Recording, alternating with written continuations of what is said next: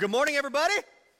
It's great to see you this morning. Those of you online, it's good to be with you as well. So, here's what I know about you because I know about me, I know about all of us that we all want to make a positive impact and a positive difference in the world. I mean, when, when we see things like injustice and abuse and prejudice and darkness and hatred and violence, there's just something in us that makes us want to help change it. We just long to have the world be a better place when we leave than when we got here. It's just true about all of us. But and on a much more personal level, we want everything that intersects with our lives and everything that we intersect with to be better because, because of us. None of us goes, you know what, I want my marriage to be worse because I was a part of it. None of us wants our schools or our teams or our relationships to be worse because we're a part of it. I mean, all of us want our families, our friendships, our community, our, uh, our businesses, our school to be better because we were there, to be better because we were a part of it. And you think about like, man, why do all of us have this in common? It's just something that exists in all of us. So I think first, the first reason is because it's just God's fingerprint on us. You know, God said, hey, He created us in His image, and when He created the world, He created it to be so good. And the things that we see that are not good, that are just not the way they're supposed to be, it's just something in us, the way that God created us, His fingerprint on us, just goes, man, I I want that to be better. I think another reason that this exists in all of us, we all have this in common, is because we all want to have purpose. We all want to live with purpose. And there's, we just know that value and purpose is tied to making people's lives better. Like when we're on our deathbed, like we all want to know like that my life had purpose. And I don't think any of us are going to look back and go, "You know what gave me purpose? The amount of money I made or how big my house was or what car I drove." We're going to know what gave us purpose was us bringing value to people and us making people's lives better and the world a better place. I mean, we all want to make a positive difference and a positive impact, but I think few people realize that that actually happening is determined by an answer to a very important question, a question that most people never ask. And that question is what am I known for? What am I known for? Without a doubt, you will be known for something. Without a doubt, I will be known for something. And what you're known for will either position you to make a positive impact and difference in the world or it will paralyze you from doing it. It will either set you up to live out your true purpose or it will lead you to purposelessness. It will either make your family and your relationships and your school and your community and your business and our church better or it'll make it worse. So let me ask you what are you known for? What are you known for? Really? See, the unfortunate news is that many people, many of us, will never make a positive impact in people, in the world, like we desire to deep within because of what we're known for. The reality of it is, is most people are known by what they're against. And you think about this just for a split second, you're gonna, you're gonna understand this. You're gonna know this is 100% true. Because people think they're known for equality, they think they're known for justice and love and peace and safety and community well being and life and equal opportunity and freedom and, and inclusivism. But what they're really known for are the issues that they're against. Just think about it. You go, yeah. They're known for being against funding police or black being against black lives matter they're known for being against you know what the left stands for what the right stands for they're known for being against masks or being against opening up businesses during covid uh, they're, they're, being against, they're known for being against government control being against vaccinations be, being against christianity being against gay marriage being against guns being against gun control being against issues that they disagree with you think about it, I mean, we just live in this hypercritical, cynical world where people are often known by the issues that they're against. And let's be honest, we're all guilty of it. I'm guilty of it. And you, and you, and you, you're guilty of it. Does not matter what you believe about God, what you believe about the Bible, doesn't matter your age, does not matter your color, does not matter your sexual orientation, does not matter your background or where you currently are in life, doesn't matter how much you say you love Jesus and how loving you think you are. You and I, we all are guilty of it. So let me ask you how's it working for you? Making a positive impact through that? Like you're making the world a better place, church a better place, you're making your school a better place by what you're against? Making your business a better place by what you're against? Making our community better because of what you're against? And if you're honest, the answer is nope, and never will you. Why? Well, because every what has a who attached to it. Every what, every issue has a who attached to it. Therefore, when you're known by what you're against, people eventually conclude you're against me.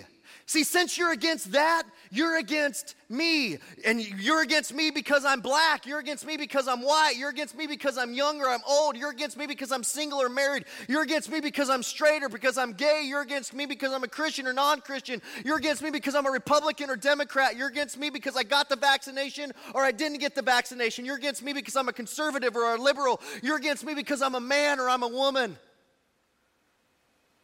Hey, is the world better? By being against something? Ever made a lasting positive difference by being against something? Ever changed anyone's mind who's on the other side by being against something? And the answer is never. No, and yet we keep doing it. And it never makes a difference because people sooner or later conclude, you're against me. You don't care about me. Being known by what you're against has never made a positive impact on anyone, and it never will. All it does is just gather the others who are against the same thing and it ostracizes the people on the other side. All the while, this is crazy, all the while, both sides claiming to be the loving ones, all the while, both sides claiming to be the open minded ones, and accusing the other side of not. And the reality is, is neither side's loving, neither side's open open minded. Both sides are against the other side until you agree with me. I'm against you. And it's making no positive difference in the world, and it's making no positive impact in the world, and it never will. See, the longer that you're focused on what you're against, the more hypercritical and cynical you'll become toward people who don't agree with you and people who you don't agree with. And eventually, you will be against them. And as soon as, soon as someone feels like you're against them, you, you can never make a positive impact or have any positive influence with them or on them. So, with that being said, regardless of who you are, where you're at in your stage of life or on your spiritual journey, regardless if you know you would say you're a follower of Christ or not, you've been, you know, part of church your whole life, this is the first time ever showing up, regardless if you believe everything in the Bible is true or you believe nothing in the Bible is true, regardless of your age or your color. I listen, if you want to make an impact in the world, if you want to make people's lives better, I think it's just worth asking two questions. And you can ask these two questions regardless of what you believe. The first question is what do you want to be known for? Like, it's just worth asking this question. What do you want to be known for? My best advice for you, regardless of who you are, all of us, because we all want to make a positive difference, is determine a virtue, a cause, an initiative that's, by the way, not about yourself. You can't be like, oh, I want to be known for being a great baseball player or for being a successful business owner, or being smart, being funny. Like, nope, that's not it. What do you want to be known for? Determine a virtue, a cause, an initiative that's bigger, that's, that's not about yourself, and that positively impacts people, your family, your customers, your teammates, your neighbors, your community, your classmates, and then communicate with a posture of what you're for instead of what you're against and give yourself fully to that thing. So ask, what do you really want to be known for? And then ask the question, what am I known for? See, this question will help you know if others are experiencing what you say you want to be known for. And if there's a gap between what you want to be known for and what you are known for, you got to change your approach. You've got to change your communication. You've got to change your posture. Another way to ask, you know, think about this is, hey, when you it's your funeral and people get up to give eulogies about you, what do you want them to say about why your life mattered? I can guarantee you won't want anyone to say my life mattered because of the, his life mattered, her life mattered because she had so much money, she was so successful successful. She had this amazing car. She, he could really hit a good baseball. Like, that, no, like, what do you want people to say if they get up and give a eulogy about you? That's another way to think about these two questions. Listen, most people are known by what they're against. The world needs more people who are known by what they're for. The more you are, the more you know, you know, you know what you want to be known for, the more you're known by it, the more successful you're going to be at life, the more impact you will have, you know, the, the better your, your family you will be, your friendships will be, the community will be, your business will be, your school will be, and the more purpose that you will experience in life. So everyone should do that. but for those of us who would say we're followers of Christ, for those of us who'd say we put our faith in Jesus, asking Him to be the forgiver of our sins and leader of our life, we have to take this one step further. See, the starting point question for us is not, what do I want to be known for? The starting point question for us is, what is God for? Because whatever God is for should inform what we want to be known for and what we are actually known for. Because true purpose is found in what He's for. World changing impact is found in what He's for. Listen, experiencing God's presence, experiencing God's power in us and through us happens when what we're for intersects with what He is for. However, interesting thing is, this really isn't the question either. See, God is ultimately for a who much more than a what. Therefore, the question that we as followers of Christ must start with is who is God for? And Jesus actually answers this very clearly in Luke 19. In Luke 19, Jesus makes a very short statement that comes at the end of an amazing story. An amazing story I'm actually going to break down in a couple weeks, but right at the end of the story, he makes this statement. It's so clear of who is God is who God is for. And he says this: For the Son of Man, Jesus is referring to himself, for the Son of Man came to seek and save those who are lost says the, he's saying the ultimate reason Father God sent me was for those who were lost, those who have a broken relationship with Holy Creator God because of their violation of sin against Him, because their violation of sin against Him. And that's you, that's you, that's you, that's you, that's me, that's all of us. Jesus was clear that our Heavenly Father sent him on a mission to restore and redeem and reconcile our broken relationship with him. That's what Jesus gave his life on the cross for, and that's what Jesus rose from the grave to prove that only he can do. And the only reason God did this, the only reason our Heavenly Father sent Jesus was because of His great love for you, was because of His great love for me, was because of His great love for those who are lost. Ultimately, God is for a who, not a what. God is for people. God is for people. People who don't agree with him and people he doesn't agree with. God is for people who have rebelled against him and are considered enemies of God. God is for people who have, who have violated his created intent for them. God is for people who have turned their back on him. God is for people who don't believe in him, who don't trust in him, and don't want even to trust in him. God is for people who are sinful, prideful, evil, unloving, violent, and immoral. God is for people who are broken, who are downcast, who are weary, weary who are forgotten. God is for people who are hopeless, people who are helpless. God is for people who are wrong and think they're right. God is for people who are lost. God is for you. God is for me. God is for us. And God is for them. All the thems that you don't think that God could ever be for, God is most for. And when Jesus left, he called us as his church, as his followers, to carry on his mission of being for those whom he is for, the lost, by sharing his love with them. Jesus is saying that's ultimately what you, as my followers, as my church, should be known for. So is it? Is it? Is it what you're known for? I mean, what's the church known for? Well, let's think about that question from the perspective of people outside the church from someone, from people who are not followers of Christ, what would their answer be? And if we're honest, we already know what it is. People are more familiar with what the church is against rather than what the church is for. Just like the rest of the world. We're called to stand out in the world and be a light in the world, but we're no different than the rest of the world. People are more familiar with the church is against rather than what the church is for. Like the rest of the world, we're more known by the issues that we're against. And if that's true, and I think it is for a lot of people, no wonder we've lost all influence in this world. No wonder we've lost all impact in the world. We, we sit there and we focus on the issues as arguments to be won. And as we're fighting to be right, we've forgotten that every what has a who attached to it. Therefore, people have concluded you, the church, you as a follower of Christ, you're against me. For instance, in a recent study, a recent study revealed 91% of people outside the church perceive Christianity primarily as anti gay. Go talk to someone who's not a follower of Christ who's gay. Go talk to someone who's not a, who, who is not a part of a church who's gay and ask them what the church is known for.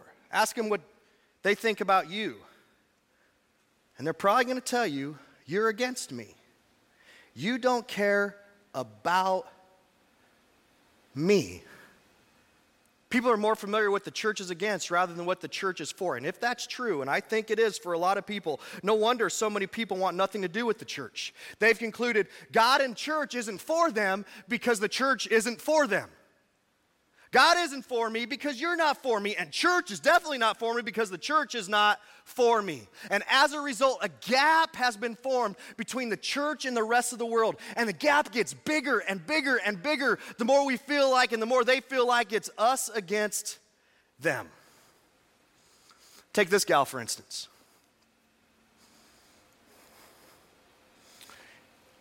Jesus is for her. He came for her. He died for her.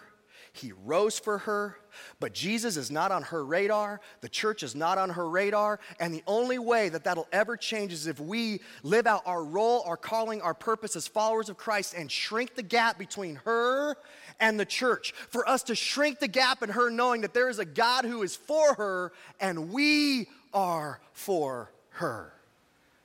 The question is how do we do this? Well, we're not the first ones to wrestle with that question. As a matter of fact, the, the first church in first century Jerusalem talked a, a, a lot about this, debated a lot about this, and in Acts 15, we see what they decided to do. But to understand this passage in Acts 15, like you need some context a little bit. And what you need to understand is for hundreds of years before Jesus, there was a great divide. There was a huge gap between Jews and Gentiles. Gentiles, would be anyone who wasn't a Jew. I mean, the Jews if you know, as you read throughout the Hebrew scriptures, our, our, our, Old Testament, you see that the Jews, once known as the Hebrews and then became known as the Israelites and then became known as the Jews, are God's chosen people. The Jews, for hundreds and hundreds and hundreds of years, were the only people who believed and worshiped that there was, believed in one true God and worshiped one true God in the world of polytheism and world of where people believed in many gods and worshiped many gods. And, and, and God had told the Jewish people through his prophets that he was going to send a Messiah that he was going to send a Savior who was going to be Jewish. He was going to send a Savior in their bloodline who was going to save the world. The Jews believed, unfortunately, that they was just about saving them. And as God's chosen people, you see that God gave them the law, known as the law of Moses or the Mosaic law. And in the law of Moses, there, there's 600 plus laws and commands. You can read about this in the Old Testament that God gave them to live holy, to live consecrated, to live separated uh, from the world as His people, to show the rest of the world that they worship the one true God. So they live by this. And you need to understand that the Jews, man, when they looked at Gentiles, anyone who wasn't a Jew, they looked at Gentiles, you and you and you and you and you and me, us as Gentiles, looked at us and thought, unclean and unworthy. Unclean before God and unworthy of God. Unclean before us and unworthy of us. And so Gentiles just felt like Jews were against them, and Jews felt like Gentiles were against them, and they were against one another, and this huge gap was formed between Jew and Gentile. That is the world that Jesus, the Messiah, was born into. And then Jesus starts talking. And all throughout his ministry, he made it clear that he came to seek and save those who are lost. He came to seek and save all people, Jew and Gentile over and over and over, he made it clear that every person is saved, reconciled, forgiven of their sins, restored in relationship with God through faith in him alone. By asking Him alone to be the forgiver of their sins and leader of their life. And before Jesus physically ascended after His death and resurrection, He commanded His disciples, He commanded His followers, which, by the way, at that point in time, all Jewish, to go to the ends of the earth and preach the good news that salvation was available to all people through faith in him. Now, his church, his disciples, his followers, it took them a little while to get going on this because they'd never really interacted with Gentiles before. But they finally did. And before long, thousands and thousands of Gentiles living in the region around Jerusalem became followers of Christ, put their faith in Jesus. And this created a ton of tension with Jews who had also become followers of Christ. Because these Gentile Christ followers now, you know, supposed Christ followers now, according to these Jewish Christ followers, they weren't living by the law. They weren't living by the law of Moses. They weren't, they're not following our 600 plus laws and commands that God gave us as his people. And that means they're still unclean. That means they're still unworthy in the eyes of Jesus, in the eyes of God. See, Jewish followers of Christ, Jewish Christ followers, saw at that point in time thought that Jesus saw Jesus and his ministry as an extension of Judaism. Therefore, they concluded that in order for a Gentile to truly be saved, they had to both put their faith in Jesus and convert to Judaism. And they needed to demonstrate that by getting circumcised. And this created, you know, an us against you gap that got bigger and bigger and bigger. And it finally reached a climax in 48 AD, about 15 years after the events of Jesus' life, death, and resurrection. And here's how, how the story goes certain people, by the way, you find out these certain people are Jews who had put their faith in Jesus. So these are Jewish Christ followers. Certain people came down from Judea to Antioch, and that's a city north of Jerusalem, and were teaching the believers. The believers here are Gentiles who had also put their faith in Jesus. So they're talking to these Gentile Christ followers, these supposed, you know, people who had put their faith in Christ who weren't Jewish unless you were circumcised according to the custom taught by Moses, you know, according to the Jewish law, the Mosaic law, you cannot be saved. What was communicated is we're against uncircumcision, and so is God. What was translated from the Gentiles was you're against me, and so is God. Well, this brought Paul and Barnabas. Paul and Barnabas, I mean, they're the front runners in preaching the gospel to the Gentiles up to that point in time. This brought Paul and Barnabas into sharp dispute and debate with them. So Paul and Barnabas heard what's being communicated to these Gentiles, and they weren't having it. So they confronted these Jewish Christ followers. And after realizing they weren't getting anywhere with them, they thought, man, we got to go to Jerusalem to get this all figured out with Jesus' apostles and the leaders of the church, because if we don't, we will never reach any Gentiles because they'll always conclude we're against them. Therefore, they'll conclude God is against them instead of for them. They'll never understood what Jesus died for. For. Verse 4. When they came to Jerusalem, they were welcomed by the church and the apostles and the elders to whom they reported everything God had done through them. So Paul and Barnabas, they show up in Jerusalem and they start reporting that as they're preaching the gospel, that hundreds and hundreds of Gentiles had put their faith in Jesus and become followers of Christ, and everyone's rejoicing and having a party.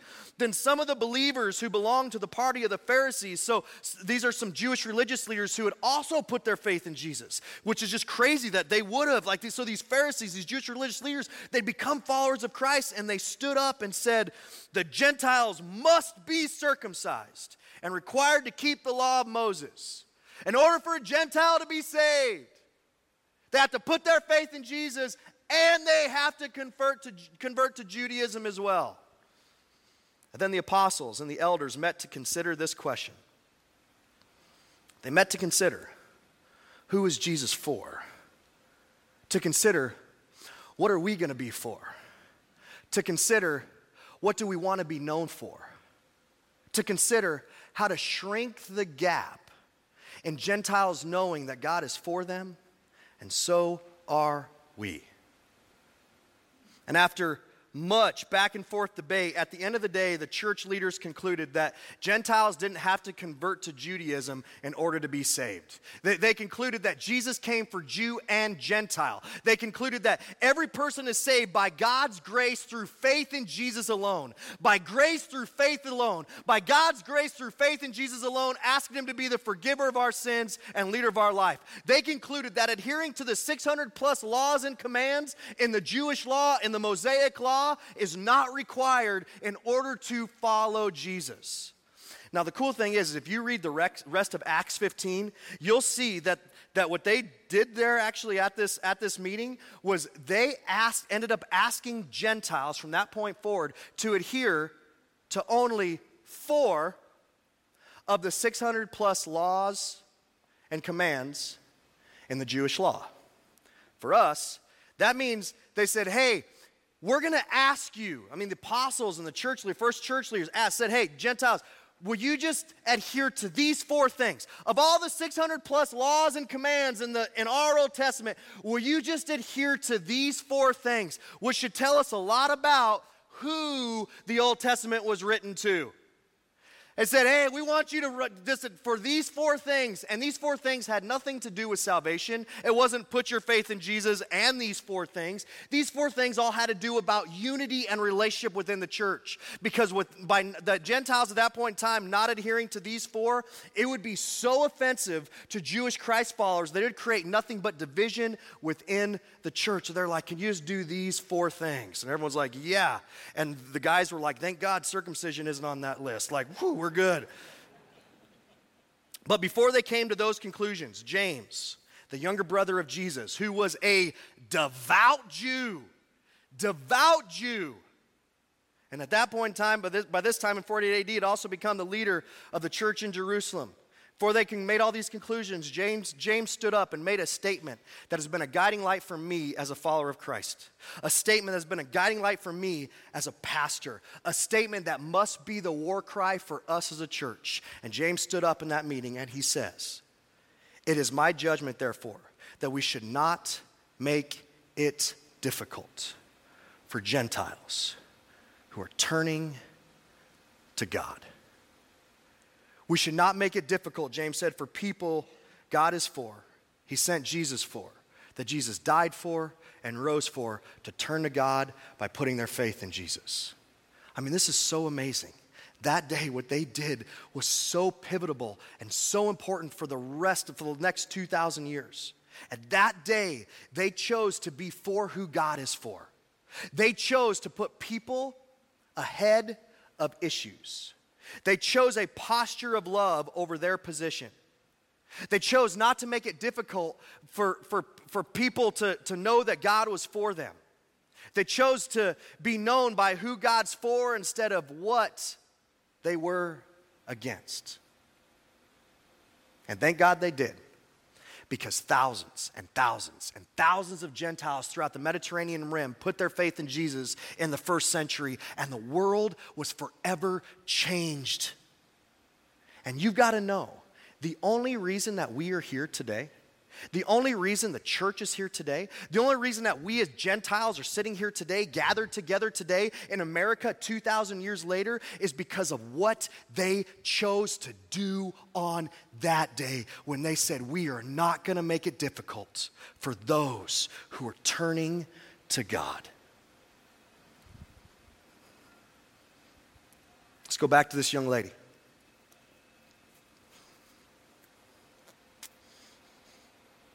We've been called not to make it difficult for her to turn to God. We've been called to be a church where she can belong without changing anything she believes. A church, a people that she can be loved right where she is. A church, a people that she can come just as she is to hear and experience Jesus' love for her. We've been called to shrink the gap in her knowing that there is a God who is for her because we are for her. So, relevant. Relevant community church. Let me ask you what do we want to be known for? What do we want to be known for? Better yet, what does Jesus want us to be known for? And you've got to know, as the pastor, as long as I'm the pastor, there's one answer to that question. And it's a very simple answer, and it's the answer that is just gonna, we're gonna just proclaim forever. We are for people because God is.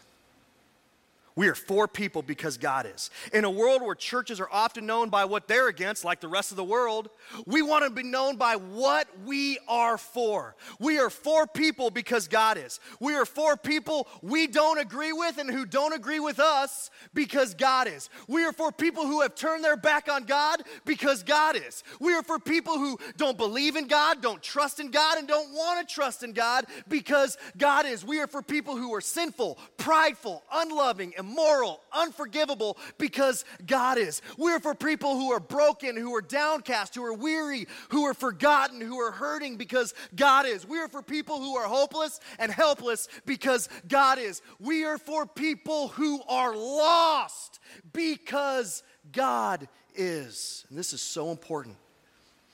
The only way people will know that God is for them is if we are. That's why we're for people.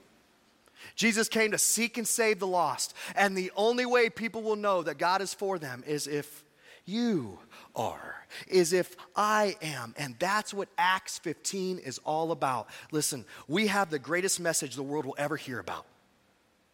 We have the message the world needs to hear about. We have a message of hope and joy and peace and salvation that Jesus came for, Jesus died for, and Jesus rose from the grave to offer.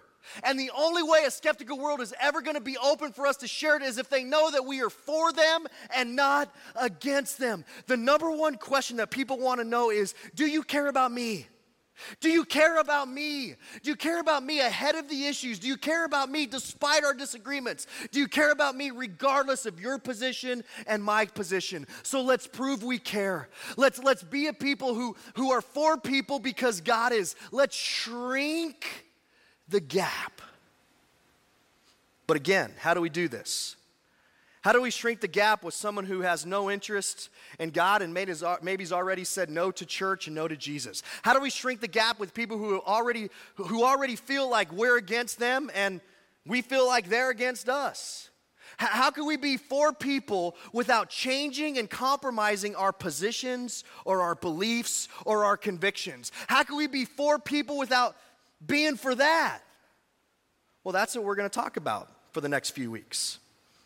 A lot of what we talk about is going to be focused on us as individuals. It's going to be focused on you and me as individuals. And I think you're going to be challenged. I think you're going to be convicted. And I hope that you're going to be inspired to take next steps to change. I know I was challenged and convicted and inspired just planning this sermon. However, you've got to know this isn't just a you thing, it isn't just a me thing. This is a we thing. The church is a people. The church is not a Sunday morning event, it's not a building. The church is a people. And if we collectively aren't known by being for people, if we collectively aren't known by being for our community, nothing's ever going to change. The gap's just going to continue to grow and we'll never make a positive impact in people, we'll never make a positive impact in our community, we'll never have influence. Being a church that is for people and for our community, you got to know it can't just stay with me. It can't just be my vision. It can't just be my mission. It can't just stay with a few of us and be a few of our visions. Th- throughout this series, I'm going to challenge us together to carry this mission together. We must, otherwise, nothing will change. And, and that starts really today by all of us who are followers of Christ honestly answering the question what are you known for?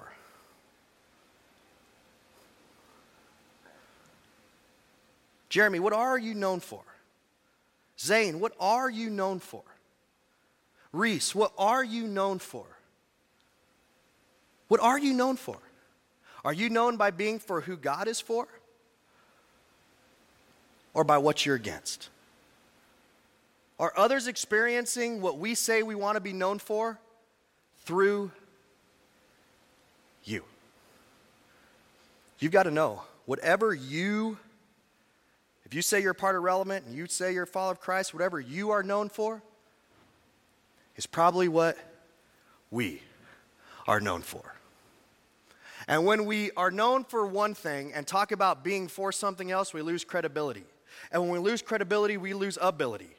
When we lose credibility, we lose the ability to show people that God is for them. And that's why we all honestly need to answer this question and be fully engaged in this series. And to help you prepare your mind and your heart for the next three weeks, I really want to invite you to do two things this week. Two things this week. Two things that are going to be that are really simple to do, but for some of us are going to be really challenging. For some of you, are going to be like, mm, this makes me really uncomfortable. So they're simple things, they're silly things, but they're going to be challenging for some of you. And this first one, here, here's the first thing I want you to do this week. When you walk out, you're going to get one of these relevant R window, window cleans. Now, these aren't to promote relevant. I'll tell you what the purpose of this is in a second. But here's what I want you to do this week I want you to stick this on something that you or others will see it every single day. Stick it on the, you know, these are created to stick on the, you know, the back window of your car. Stick it on your car, uh, stick it in your cubicle, stick it on your office door. Uh, young people, stick it, you know, on your back of your computer, on the back of your phone, on your iPad. Just stick it somewhere this, where everyone's going to see it this week. And here's what I want you to do. For one week, this week, just only this week, every time you see it or you know someone else sees it, I want you to show the people around you in that moment that you are for them. So, you know, when you're driving, you have this on the back window and you're driving this week and, you know, you piss the person off behind you or they piss you off. It'll happen. Listen, a finger does not communicate that God is for you. Like, don't do that. Like, and you know they saw it. You'd be like, man, yeah, I'm from Relevant. You know, like, no, mm-mm. Nope. Put it, put it away. Put it back in your pocket. You're in the drive, you know, you're in the drive-through getting a cup of coffee, and you know the person behind you sees this thing. Buy them a cup of coffee. Buy the person a cup of coffee behind you. Hey, you're sitting in class, and that bully's being a jerk again and saying stupid things to you.